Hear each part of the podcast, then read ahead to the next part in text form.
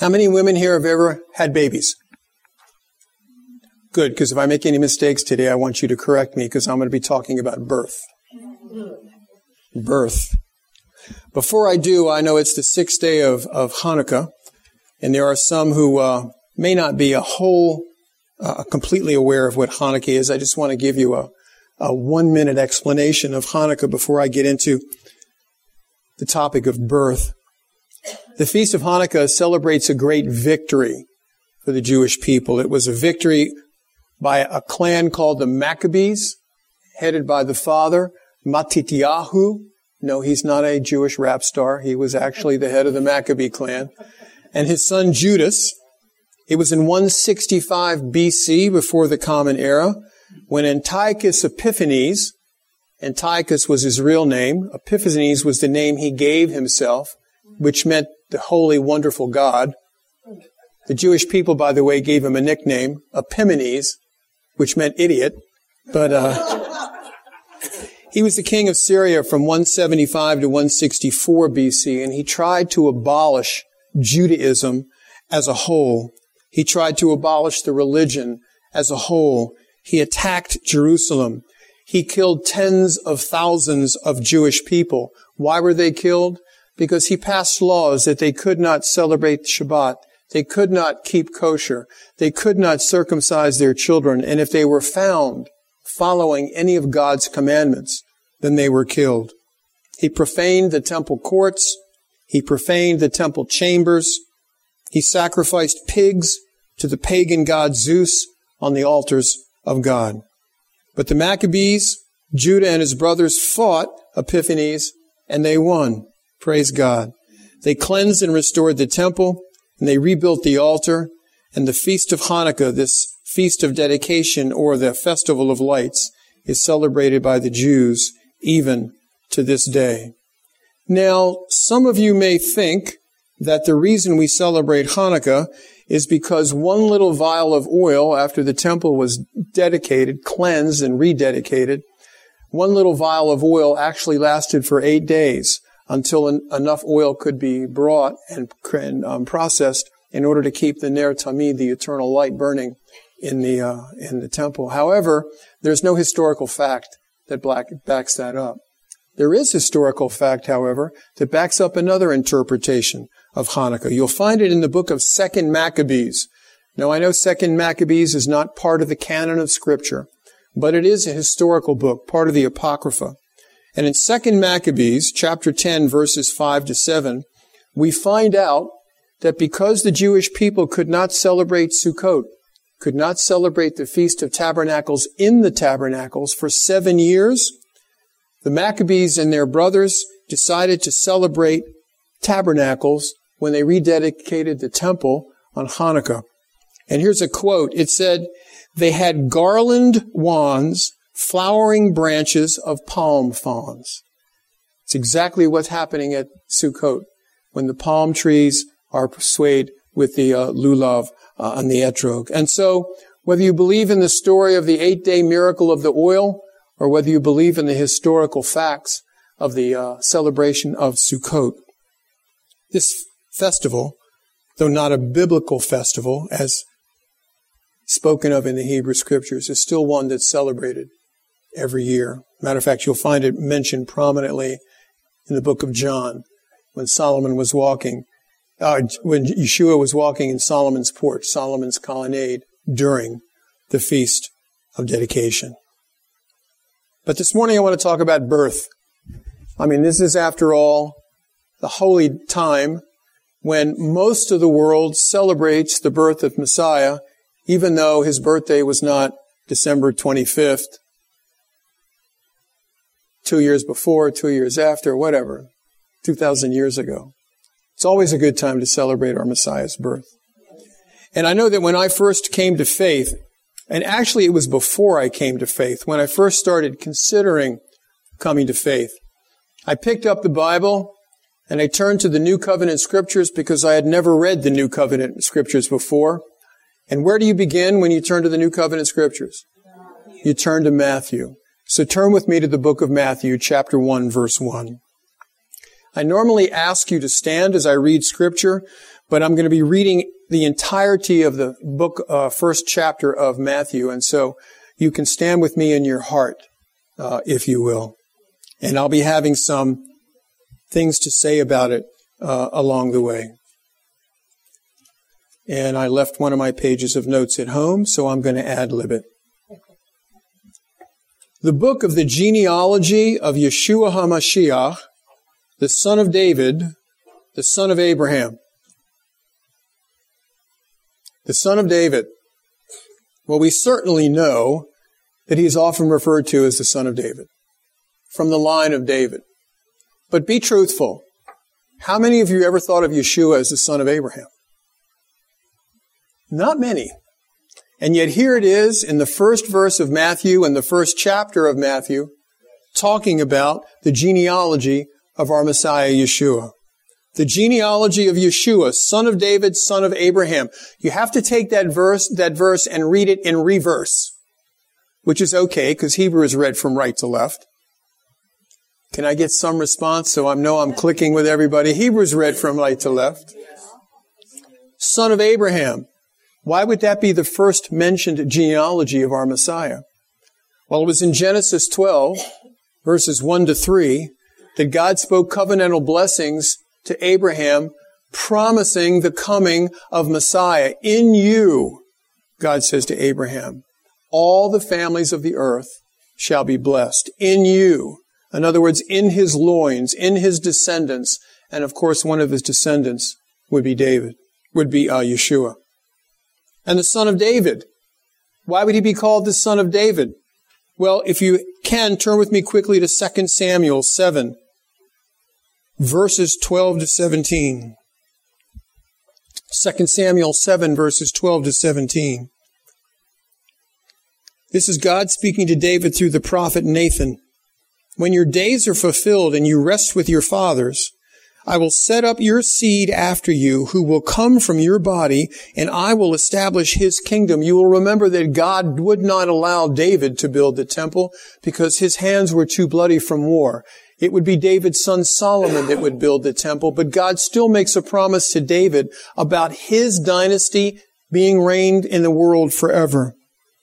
He shall build a house for my name, and I will establish the throne of his kingdom forever. Verse 14, I will be his father, and he shall be my son. I will be his father, and he shall be my son. Verse 15, my mercy shall not depart from him, as I took it from Saul, whom I removed for you. And your house and your kingdom shall be established forever before you. Your throne shall be established forever. According to all these words, and according to all this vision, there's that dream again, vision. Nathan spoke to David.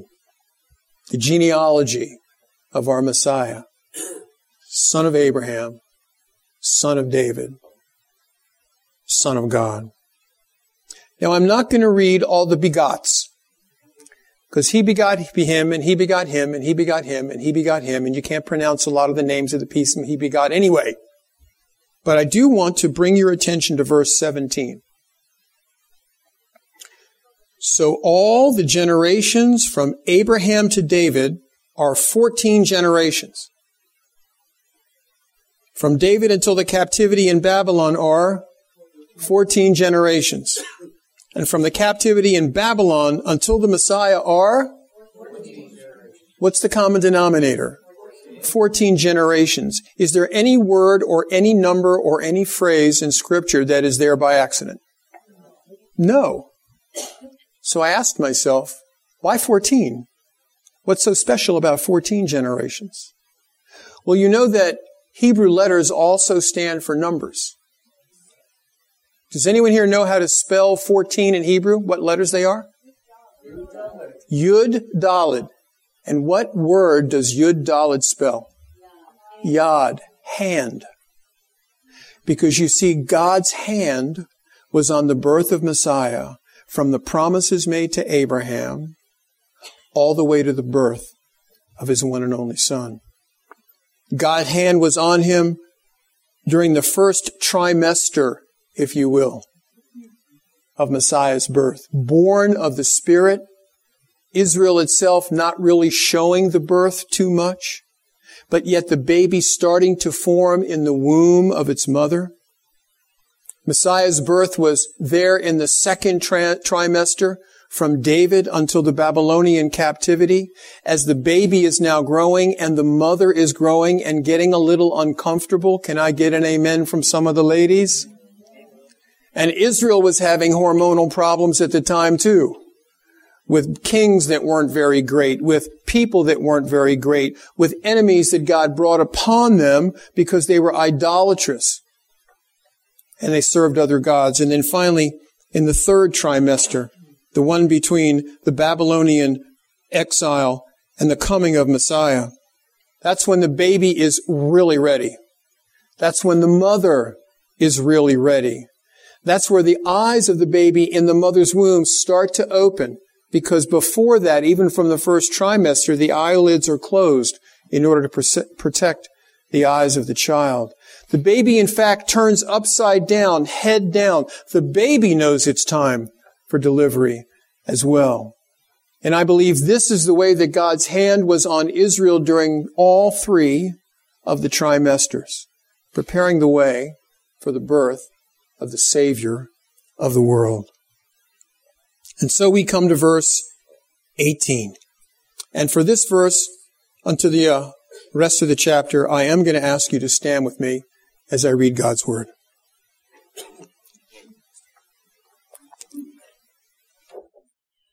Now, the birth of Yeshua HaMashiach was as follows. After his mother Miriam was betrothed to Joseph, before they came together, she was found with child of the Ruach HaKodesh. Then Joseph, her husband, being a just and upright man, and not wanting to make a public example of her, was minded to put her away secretly. But while he thought about these things, behold, an angel of the Lord appeared to him in a dream. There's that theme again. Appeared to him in a dream, saying, Joseph, son of David, do not be afraid to take to you Miriam your wife, for that which is conceived in her is of the Ruach HaKodesh. And she will bring forth a son, and you shall call his name Yeshua for he will save his people from their sins. So all this was done that it might be fulfilled which was spoken by the Lord through the prophet, saying, Behold, the virgin shall be with child and bear a son, and they shall call his name Emmanuel, which is translated God with us. Then Joseph, being aroused from sleep, did as the angel of the Lord commanded him, and he took to him his wife and did not know her till she had brought forth her firstborn son, and he called his name Yeshua. Amen. You may be seated.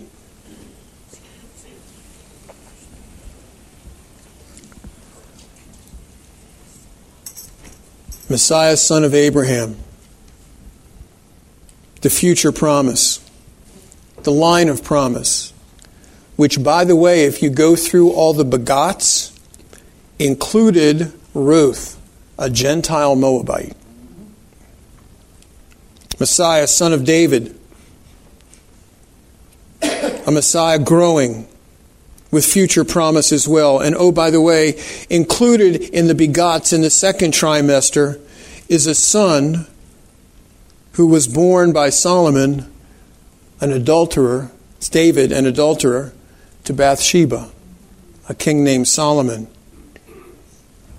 If you ever think God can't use you because of what you've done in your life, just read the scriptures a couple times.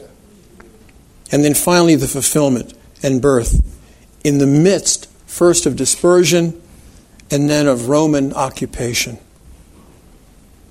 The birth of Yeshua HaMashiach was as follows.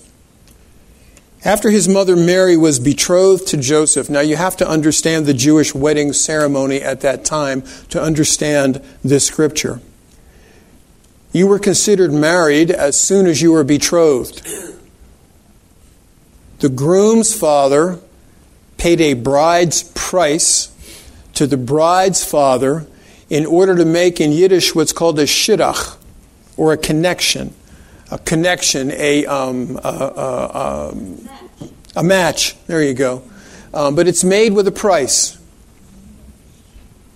just as God the Father paid a price so that we can become the bride of his son. And then what would happen is the groom would go away. Even though they were betrothed, they didn't live together. The groom would go away. Where would he go? To his father's house. And what would he do at his father's house? He would prepare a bridal chamber. And he would prepare a bridal gown, making ready, if you will, for his bride to come and be with him in the bridal chamber. Just as our groom, right now as I speak, is in heaven in his Father's house doing what? Preparing a place for us. I wonder what my bridal gown's going to look like.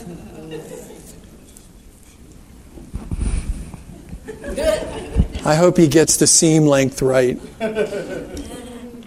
And then what would happen when the father said the time was right?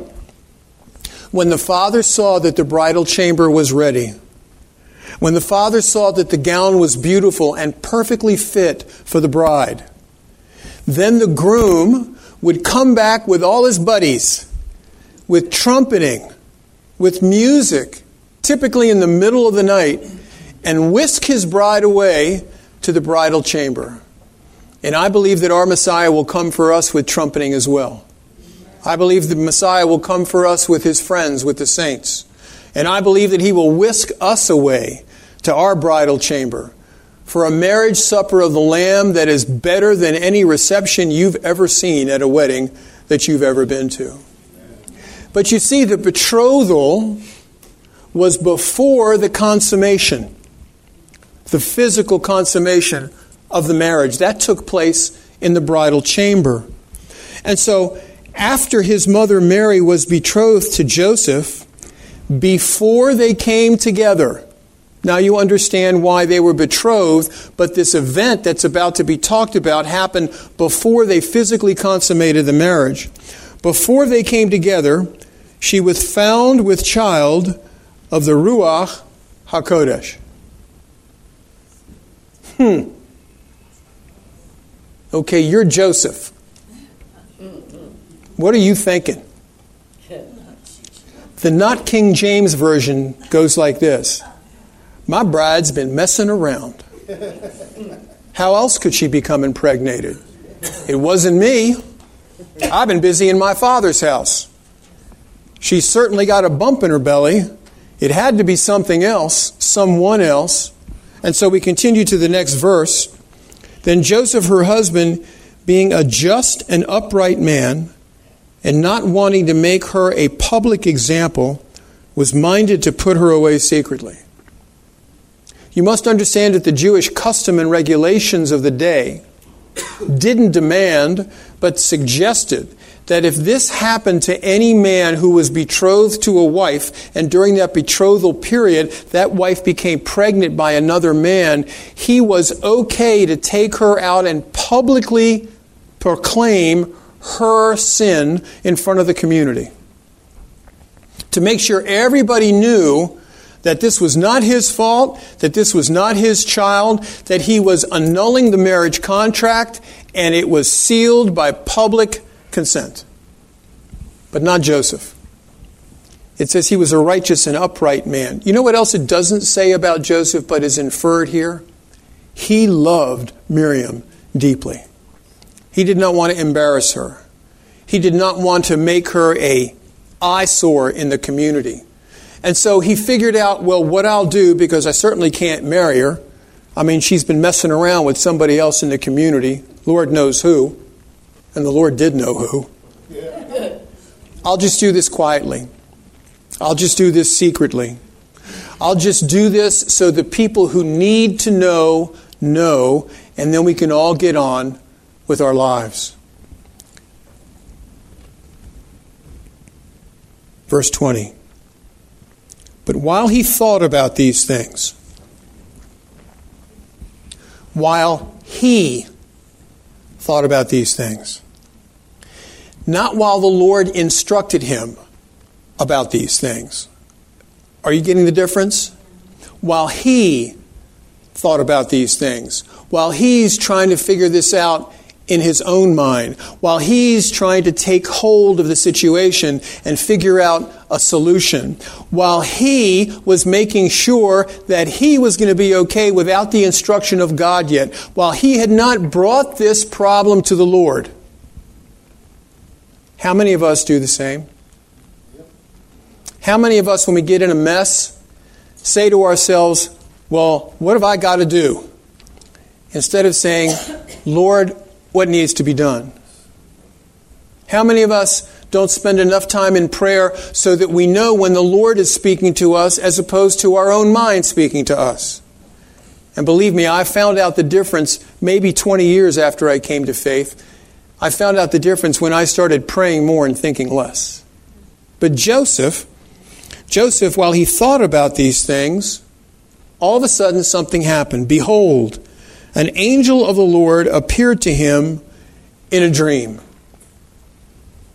Remember, we talked about the hand of the Lord being upon all three trimesters of the birth of our Messiah. God was not about to let Joseph determine what his actions were going to be. An angel of the Lord appeared to him in a dream, saying, Joseph, son of David,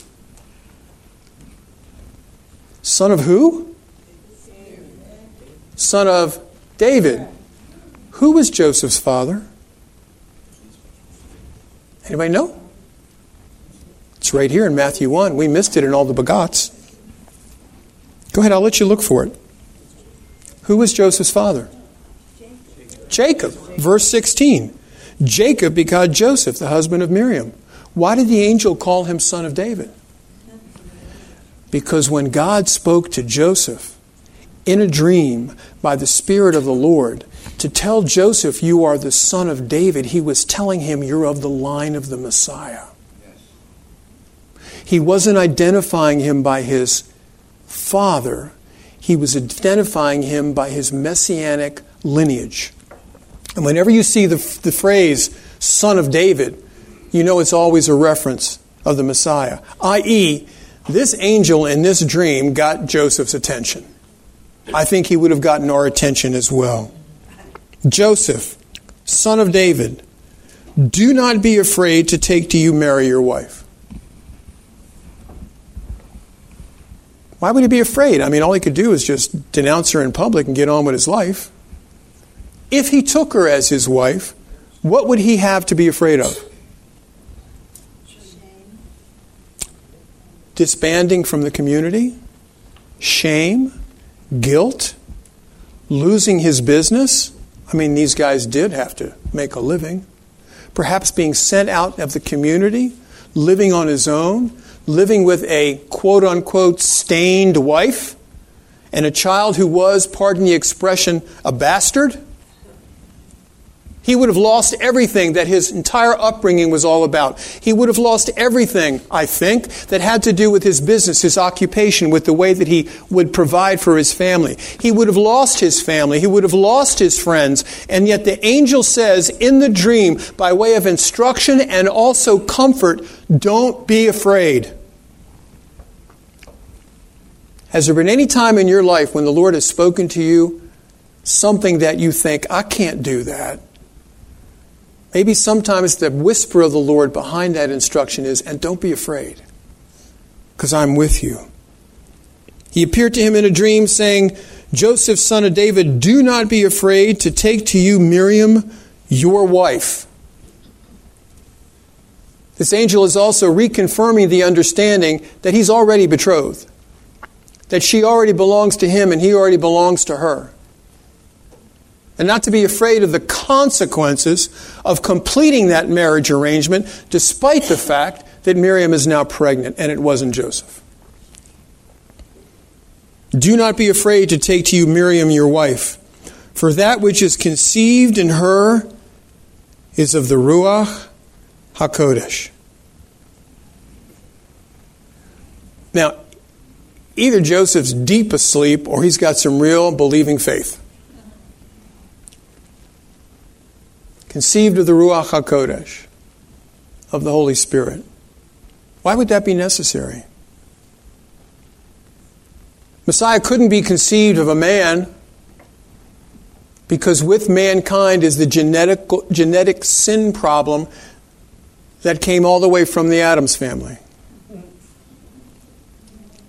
He could only be conceived by something that had no sin, by someone that had no sin. And so the child was conceived in Mary's womb, Miriam's womb, by the sinless Holy Spirit of God.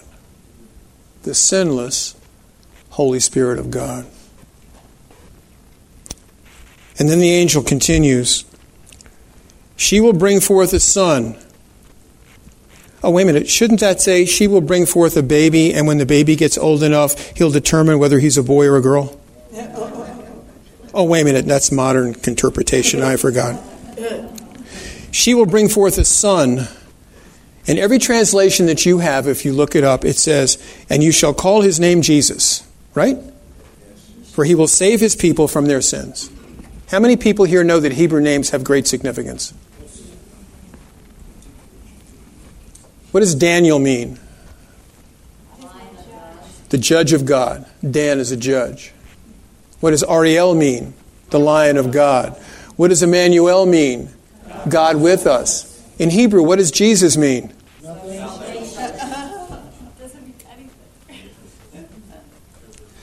But if the angel is talking to Joseph in Hebrew, because I think he is, we'll all be speaking Hebrew in heaven. He's not talking to him in Greek. He's not talking to him in Latin. For sure, he's not talking to him in English. He says to Joseph, You will call him Yeshua because he will Yesha, save his people. Because his name is salvation.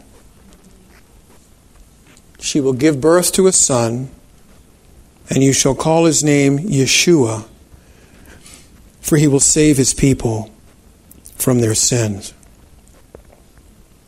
Boy, what a dream that was, huh? It was a dream of comfort. Do not be afraid.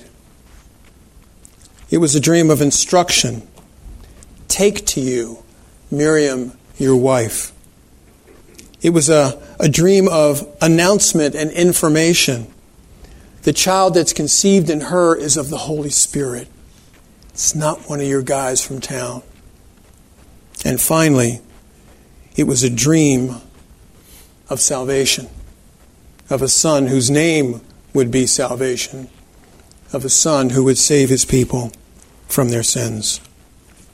And so all of this was done that it might be fulfilled which was spoken by the Lord through the prophet, saying, Behold, the virgin shall be with child and bear a son, and they shall call his name Emmanuel which is translated God with us. Then Joseph, being aroused from sleep, did as the angel of the Lord commanded him, and took to him his wife, and did not know her. This is talking about physical knowledge. Did not know her till she had brought forth her firstborn son. And Joseph obeyed the command of God through the angel in the dream.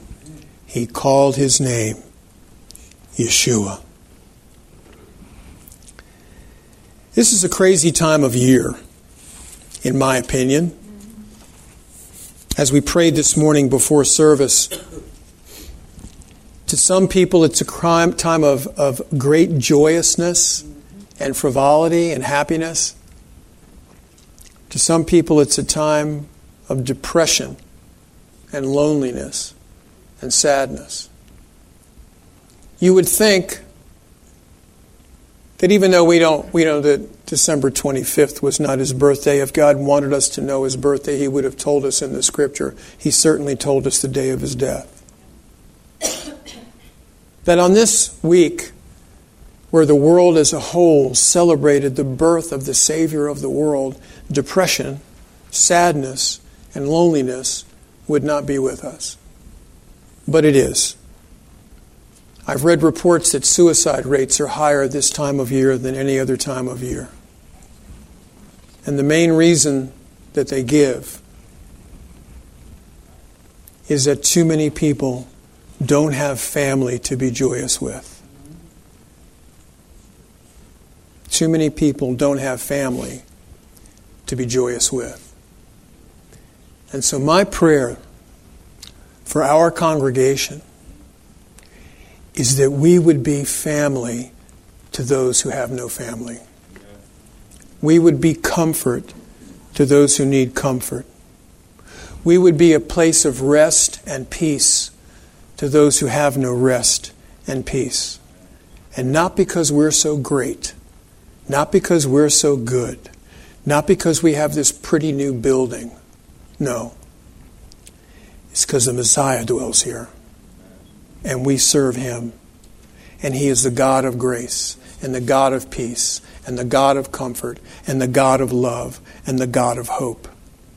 May this season of the year be a reminder to us that we are not just receivers of eternal life and peace. We have to be examples and models and sharers of eternal life and peace. I encourage you.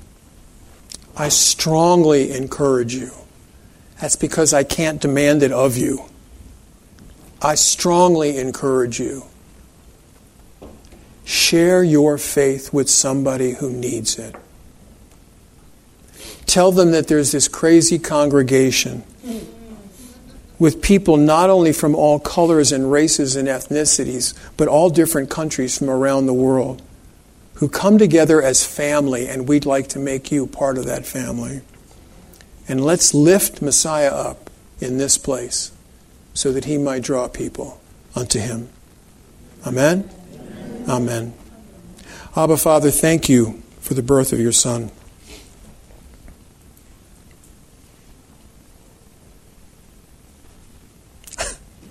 What else is there to pray? Amen.